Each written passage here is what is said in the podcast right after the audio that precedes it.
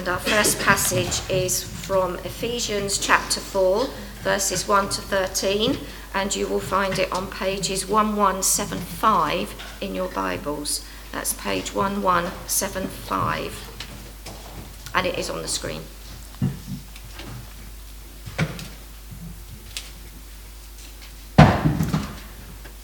So, this is about unity and maturity in the body of Christ.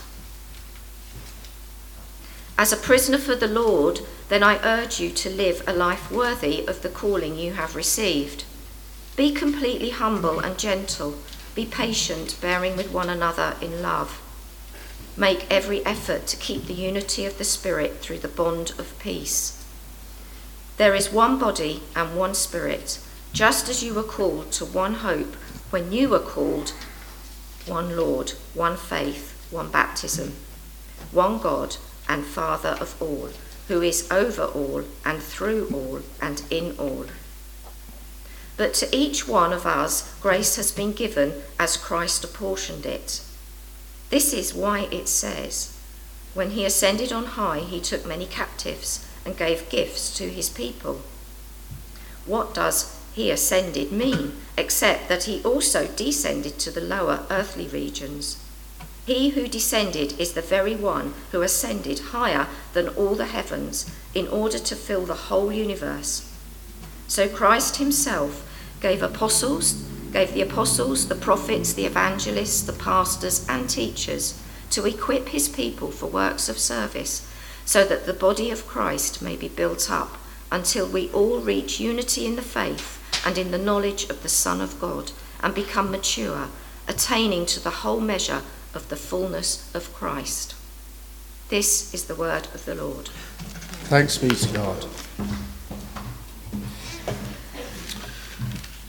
What a God worthy of worship, and so how worthy are his words of listening to. Why don't we pray that we would do that now?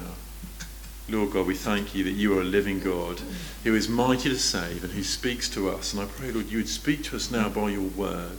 Help us to see what you would have to say to us. Amen. Amen. Why do we want to listen to this particular passage? It's because it's about unity, the pain of division fixed.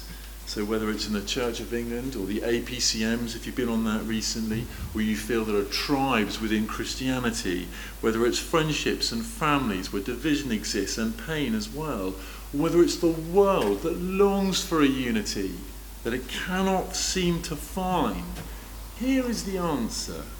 Look with me at verse 1. We are called as Christians to, we're urged to live a life worthy of the calling. Can you see that? I urge you to live a life worthy of the calling you have received, Paul says to the church. What does that mean? Verse 2 What is a life worthy? To be completely humble and gentle, be patient, bearing with one another in love. That's our relationships with each other. That, when they are like that, that is when we are living that life that is worthy. But what else? It's also being a united people. Have a look at verse 3.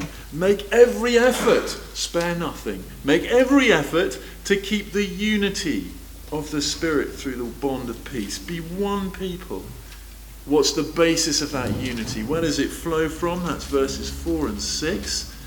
It is flowing from God, His nature, the nature of His gospel and rescue plan, the nature of His church. Verse 4 There is one body, that is us, the church, and one Spirit of God, just as you were called to one hope when you were called. One Lord, one faith, one baptism, one God and Father of all, who is over all and through all and in all.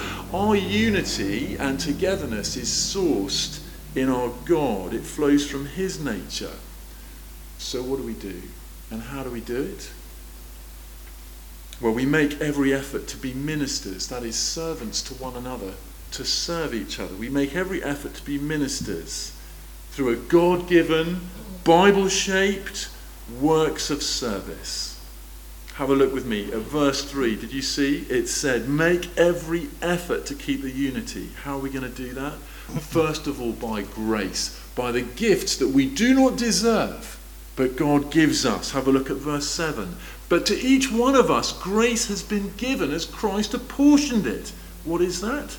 Well, the quote tells us when he ascended on high, he took many captives and he gave gifts to his people.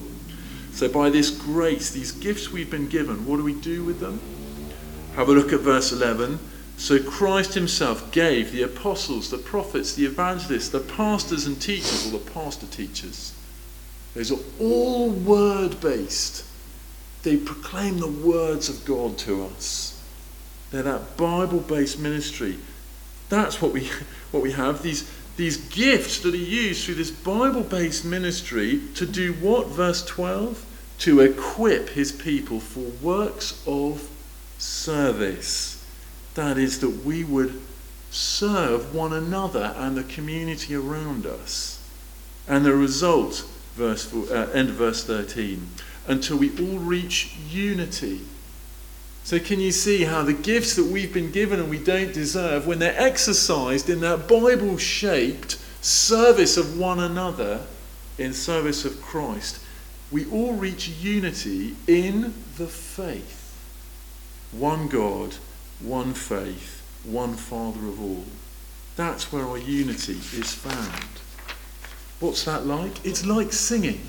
It's just like singing the gospel of Christ and teaching in, in, in words is our motive for singing, isn't it? That's our motive to be united in that action. That's why we're here this evening, or maybe you're thinking about that for the first time. And, and what, how do we do it? Well, we use the gifts that we are given in order to serve God and one another through compositions of music, through playing instruments, through making a noise with our voices, no matter how bad they may be. We serve one another in our movement and our acting together as one. But each one of us is different, aren't we? Very different. But we're united when we sing. And so it is with the people of God who are united through the exercise of God given gifts in a Bible shaped ministry, serving one another in our community. We're united. There's a lovely picture of it in Revelation 7. Let me read that to you. John is showing the spiritual realities of what is to come. After this I looked, and there before me was a great multitude that no one could count, from every nation and tribe and people and language, standing before the throne and before the Lamb. That is Jesus who takes away the sins of the world. They were wearing white robes, they were perfect, and they were holding palm branches in their hands, worshipping a king. And they cried out, cried out in a loud voice, Salvation belongs to our God who sits on the throne and to the Lamb. And all the angels were standing around the throne and round the elders and the four living creatures, and they fell down on their faces before the throne and worshipped God, saying, Amen. Praise and glory and wisdom and thanks and honour and power and strength be to our God forever and ever. Amen. The unity that our world longs for is coming, but it only happens when Jesus is the centre. And when that happens, heaven and earth will be united. The angels and God's people. That's where we're heading. And so you often hear uh, young people say, I've got to find my people.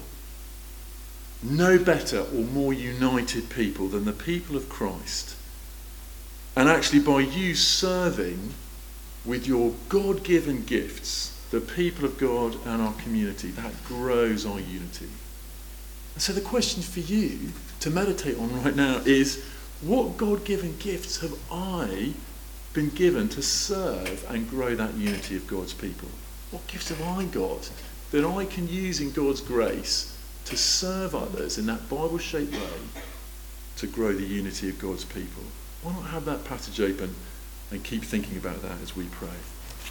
So, our second reading tonight is taken from 1 Corinthians chapter 13, verses 1 to 7.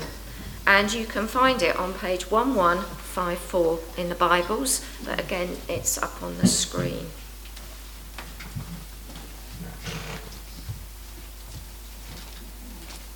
Love is indispensable. And yet I will show you the most excellent way. If I speak in the tongues of men or angels, but do not have love, I am only a resounding gong or a clanging cymbal. If I have the gift of prophecy and can fathom all mysteries and all knowledge, and if I have faith that can move mountains but do not have love, I am nothing. If I give all I possess to the poor and give over my body to hardship that I may boast, but do not have love, I gain nothing. Love is patient. Love is kind. It does not envy. It does not boast. It is not proud. It does not dishonour others. It is not self seeking. It is not easily angered. It keeps no record of wrongs. Love does not delight in evil, but rejoices with the truth. It always protects, always trusts, always hopes, and always perseveres. This is the word of the Lord. Thanks be to God.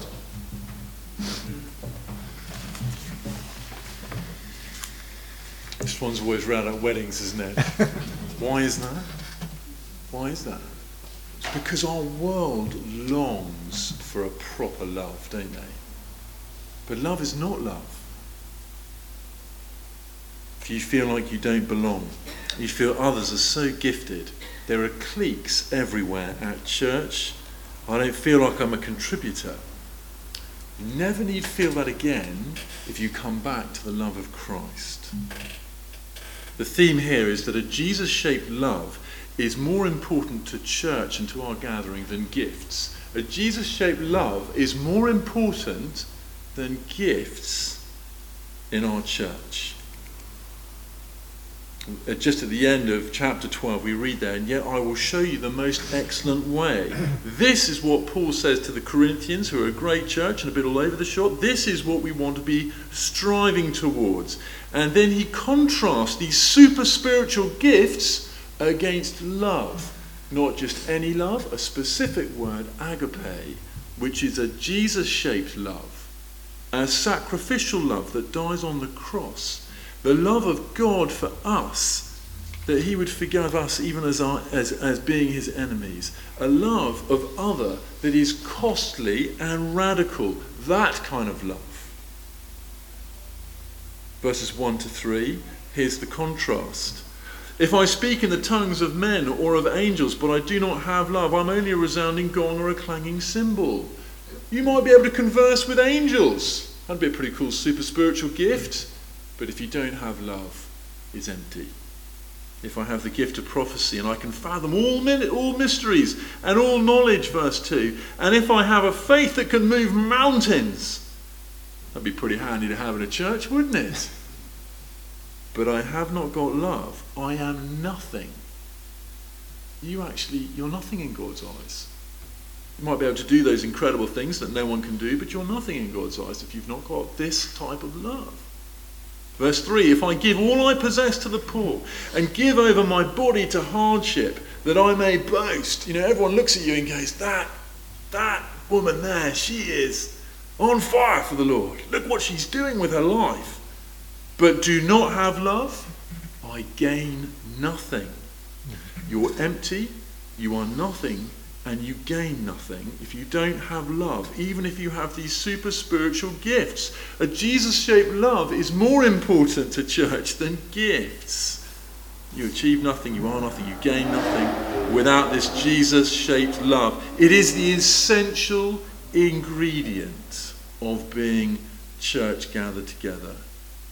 And so, what's the aim? The aim is seek to love like Jesus. Let's read verses 4 to 7. Love is patient, love is kind, it does not envy, it does not boast, it is not proud, it does not dishonor others, it is not self seeking, it is not easily angered. Whoops.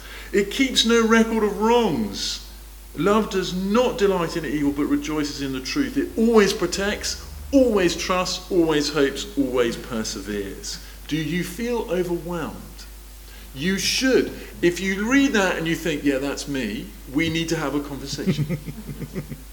You should feel overwhelmed because what's described here is the love of Jesus. Only Jesus loves like this. We know that love, don't we? Some of us here today know the preciousness of being loved by Jesus that way. And I hope if you're visiting here, you will discover that. You'll know the joy of being loved in this way by God Himself And we know that a bit, and we're growing at Emmanuel in our knowledge of that love, and we love it. Imagine Jesus without love, impatience with the disciples. Imagine Jesus strutting his power before kings, demanding others to follow him or die. Imagine him blasting those who would crucify him with fire and brimstone, letting us know and everyone the wrong that we've done will not be forgotten. It will, and he is going to give up on us the second that we give up on him. Praise God for a Jesus who doesn't exercise his power and his might without love. But the wonderful love of Christ is what we have a love that always protects, always trusts, always hopes, always perseveres with us, is never angry with us uh, quickly, easily angered, keeps no record of our wrongs. But the wonderful love of Jesus Christ is what we have. And that is how we know what love is, and it is how it, we know how to love other people and it also motivates us. It's the why we want to love. Because we've experienced that beautiful love, and it makes us want to love others like that. So, if you've got Jesus' love, then you have the essential ingredient to church life and to unity in that church. There's no need to, to long for any other gift or to be part of any clique at church or to be the person at the front doing the amazing talk or whatever it is. If you've got the love of Christ and you can love others like that and grow in that, what is the ability to preach compared to having the love of Christ? What is being part of the inner circle compared to being loved by the Trinity, the Father, Son, and the Holy Spirit, the most intimate circle there's ever been? And if we take that love and we use that to love others, then you will see God at work like never before then you'll be like Christ. And you won't be empty, you won't be nothing, you won't gain nothing. It'll be the reverse. You'll be like Christ, dearly beloved by Christ, and you will gain so much here. This is what it's like. The best parent in the world without love is no parent at all. You can provide money, home, schools, a career, glory even, but what your child will crave on the psychologist's couch and on their deathbed is the love of the father. But equally, the worst parent, you might be a terrible parent, but you love, I'll take that any day. But there's a risk, isn't there, that actually we can be the bad parent, and we're so worried about being the bad parent, we're so wanting to accumulate all the gifts that we forget just to love. And that is tragic. Like a Christian, so preoccupied with the gifts uh, and the, and, the, uh, uh, and the sort of um, affirmation of those around us, receiving their love, that we forget to love others with the love that Christ loves us. That Christ shaped love is the most excellent way. It's not for marriage, it's for us here. Emmanuel is actually a good vision of this Jesus shaped love for one another. And we are striving to grow in that by knowing Christ's love better and exercising it more. That's a wonderful thing. We've got a long way to go.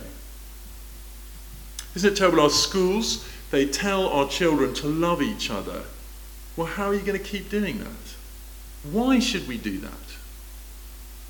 If it's so you'll get ahead, you'll live in a nicer environment, then it's not love, but it's self interest, isn't it?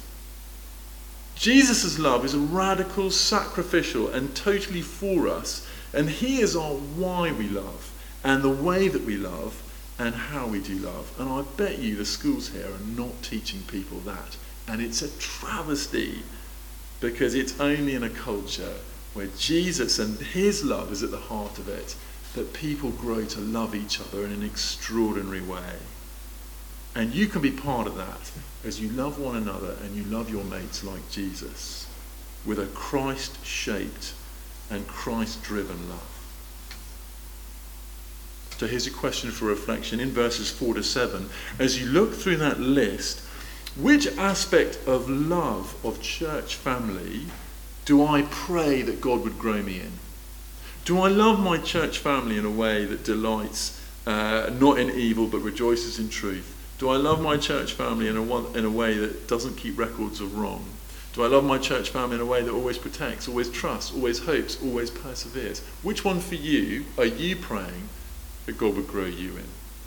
Let's have a think on that.